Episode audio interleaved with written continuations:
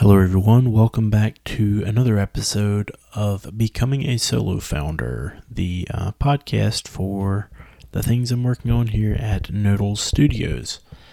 Um, yeah, it's been a good week or so since I last recorded, um, and I think I am just ready to jump back into talking a little bit about what I've been up to and uh, some things that I'm thinking about as well as uh, I thought I would talk a little bit about the tech stack that I'm using to build uh, the applications I'm working on and uh, some some thoughts about around that, I guess.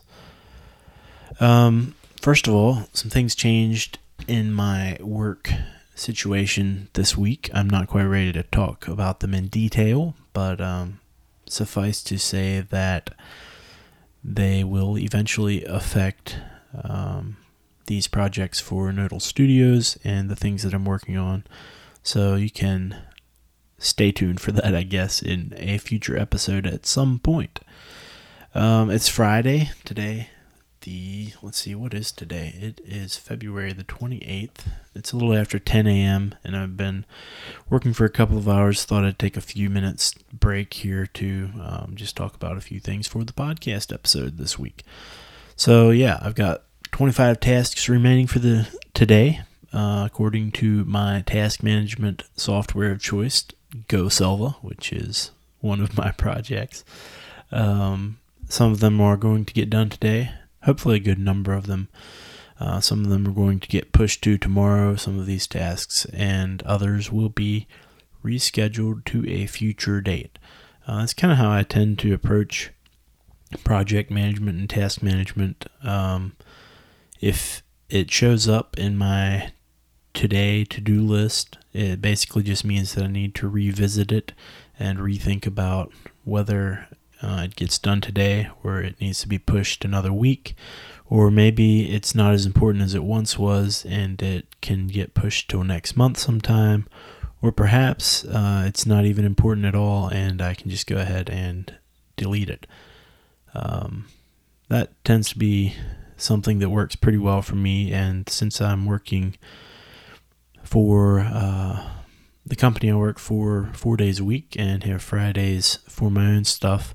Uh, most of my tasks end up piling up on Friday, and then I work through what I can, and what doesn't get worked through or what isn't as important gets pushed off. So I think that works pretty well. The stress reducing factor of just having um, a place and a plan to write things down as I think about them uh, add them to a list somewhere. Um, that has been pretty um, powerful for me to be able to just write something down and think about it and know that it's got a place um, and I can go look for it later or it will resurface uh, at the date that I set for it to come back around.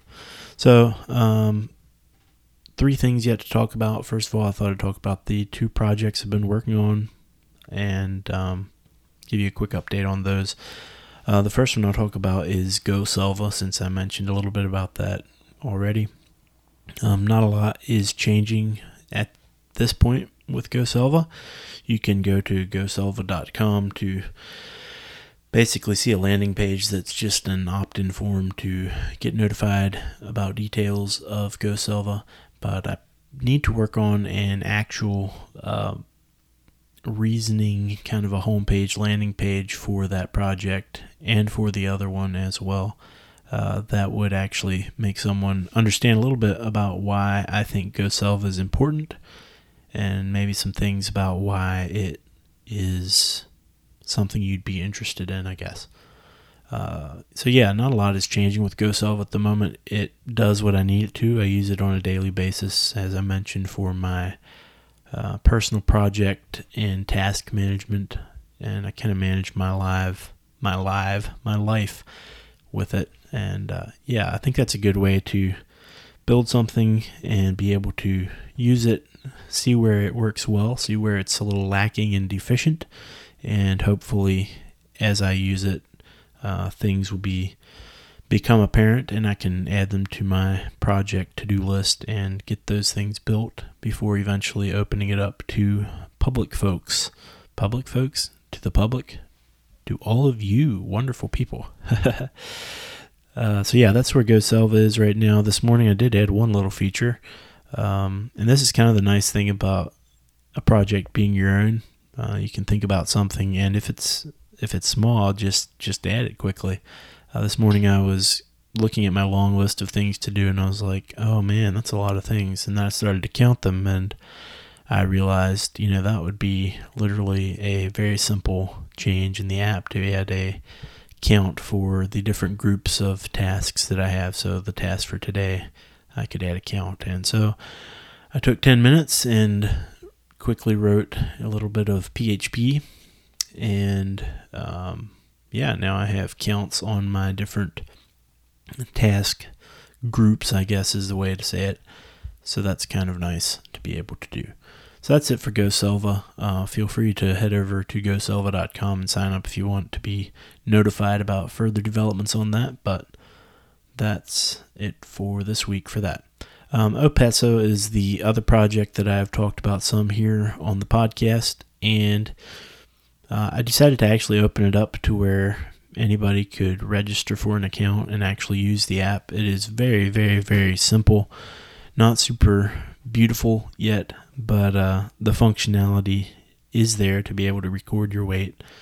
And um, I have some tasks to add a few things to that, hopefully today or tomorrow to make it a little more useful, a little more um, interesting to use, I guess, would be the way to say it. So, yeah, I did decide to open it up, like I mentioned, for people to register, and that meant reworking the homepage a bit. I did add a few words as well as the opt in form to be able to get emails about it.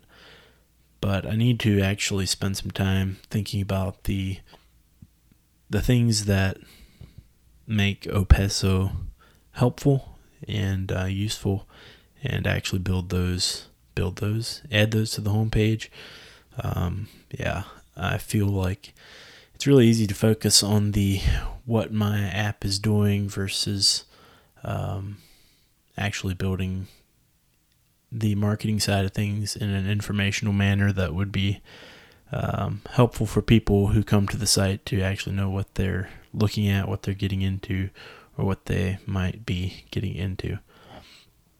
Um, let's see what else. Yeah, so far I have a couple of folks using it. It's just friends and family at this point, but you can feel free to sign up if you want to at opeso.com. And I promise I won't advertise like this on every single podcast. I just want to make sure you know where these projects are if you want to go and take a look at them. Um, what else? Let's see. This last week I did push a new uh, website live at nodalstudios.com. Um, it is still a work in prod process. I've got some details about what I offer as Nodal Studios and some of my past projects, as well as a simple way to get in touch. And if you head over there, you actually can find uh, links directly to Opeso and GoSelva. Uh, some of the pages, like I mentioned, are definitely a work in pro- progress. Um, they're kind of ugly, if we're honest, but I think most of them at least have a basic functionality there and basic wrap around them so they don't look but so horrible. And yeah, that's kind of it for that little uh, shout out for that for my for my website, I guess. Uh, let's see. Finally, I thought I would talk just a little bit about the stack of um, software that I'm using to build these apps and uh, some of the reasoning around them. Um, I've been working in WordPress land for, I think I built my first WordPress website in like 08, 09, something like that. So I've been around WordPress for a long time. The early years, it was just um, mostly taking a theme, making some small tweaks, and uh, implementing, I guess would be a good way to say it. So I didn't even know much about the development side of things for a long, long time. In 2014, I decided to bite the bullet and I attended a a boot camp for 12 weeks where I learned about Ruby on Rails development and I was able to kind of off the back of that get a job here in a local company in in town um, as a quality analyst, I guess is the technical term. So I wasn't actually a developer yet, um, at least not in a in a way that would pay me an income, I guess. But um, yeah, so I worked there for a year and a half, and my current boss contacted me out of the blue and wondered if I would be interested in a job working for him, working with WordPress in particular, uh, along with some other things, but mostly WordPress. So that's where I've been for the last four years, four and a, almost four years, I think. Yeah, so that's where I am development wise. Most of what I do has been theme development, so a lot of front end stuff and getting data from the database and displaying it, HTML, CSS, that kind of thing. So a number of years ago, I heard about Laravel and I was immediately intrigued by it because it's written in PHP and it has a lot of the feels that I got from Ruby on Rails, except that PHP hosting was something that I actually uh, was able to wrap my head around a little more simply. Uh, with the Ruby on Rails stuff, most of what I did, I just put on Heroku. I didn't understand anything about how it was working behind the scenes, and hosting seemed a little bit convoluted and complicated. So I was really interested in Laravel, but didn't really dive in until uh, a year and a half ago or so. And I've been doing a couple of little test projects, play projects, I guess you could say, with Laravel since then. So Laravel is kind of the core of what I plan to use and am using in these projects. Um, behind the scenes, there's obviously a database. So most of what I'm doing right now is MySQL. Uh, I've considered Postgres, but I haven't used that for a long time, and MySQL has been working fine. So unless I can find a really, really compelling reason to switch. I probably will stick with MySQL just because it's working great. Um, let's see, what else do I want to mention? So the the other kind of core functionality piece of, of what I am using tech stack wise is uh, Livewire, which I think I've talked about a little bit. It's a project from Caleb Porzio, who is a developer who uh, wrote this wonderful package. I'm trying to decide how to describe Livewire, but uh, essentially it allows you to do some of the same things that um, maybe a person would have reached for Vue.js or React or something uh, to get some interactivity on the front end of the website or on the front end of your app. Uh, so Livewire lets you do a lot of those things with PHP. Um, it's a little more complicated than just that, but Livewire is the the tool that I've been using mostly lately and really really enjoying using. So Livewire is uh, kind of my front end tool of choice at this point. Uh, the other thing that it's kind of a, a, sister project, I guess you could say, to Livewire is Alpine JS, which is also from Caleb Porzio. They work together really well uh, for some of the functionality that Livewire really isn't best suited for, uh, like toggling a modal or little things like that, interaction on the front end that shouldn't have to make a full round trip to the server, which Livewire Livewire does. And uh, so, yeah, those two things work together really well for front end stuff. And I am mostly planning to stick with those uh, going forward.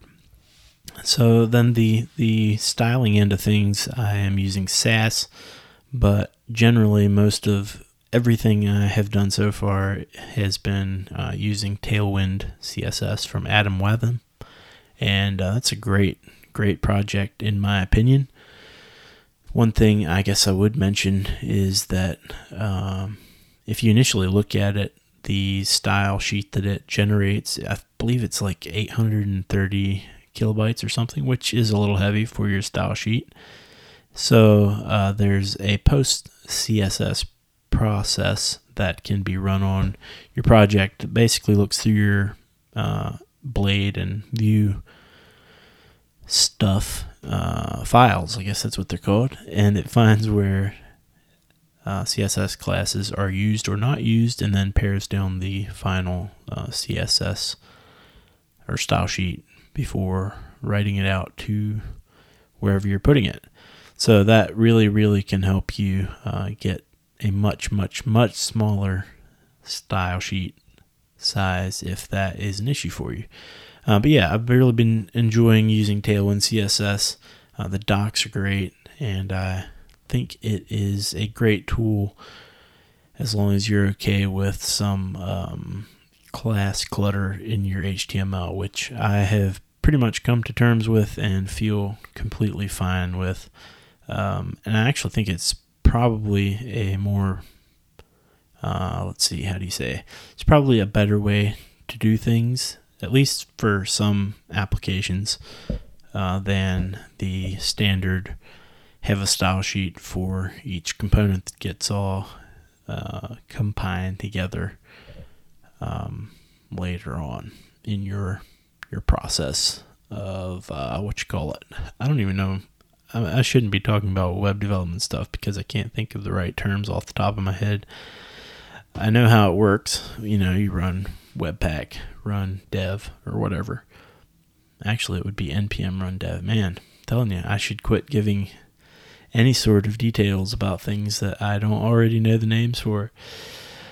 Uh, I think it's called asset compilation. That's what it would be.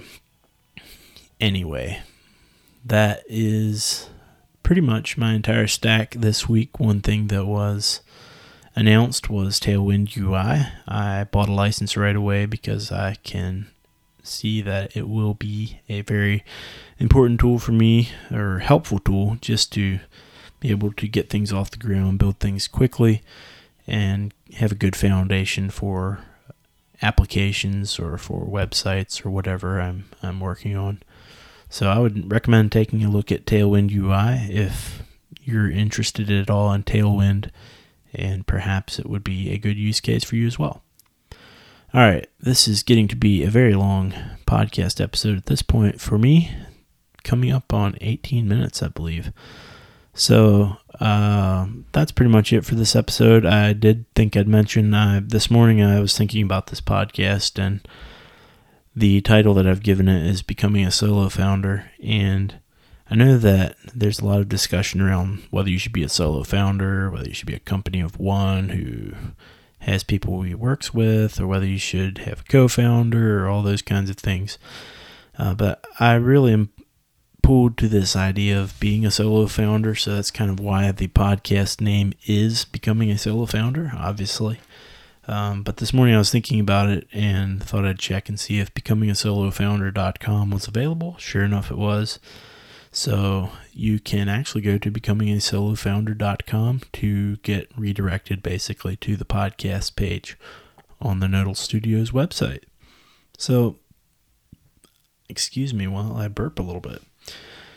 If you've made it this far, thank you for listening. It's been a good week in Nodal Studios land, and hopefully we'll be a good weekend here. Uh, get some things done today and tomorrow, and then head back to work on Monday. So, thanks for listening. As always, feel free to get in touch if you have any questions or something you want to run by me. That would be more than welcome. So, we'll talk to you again in a week or so.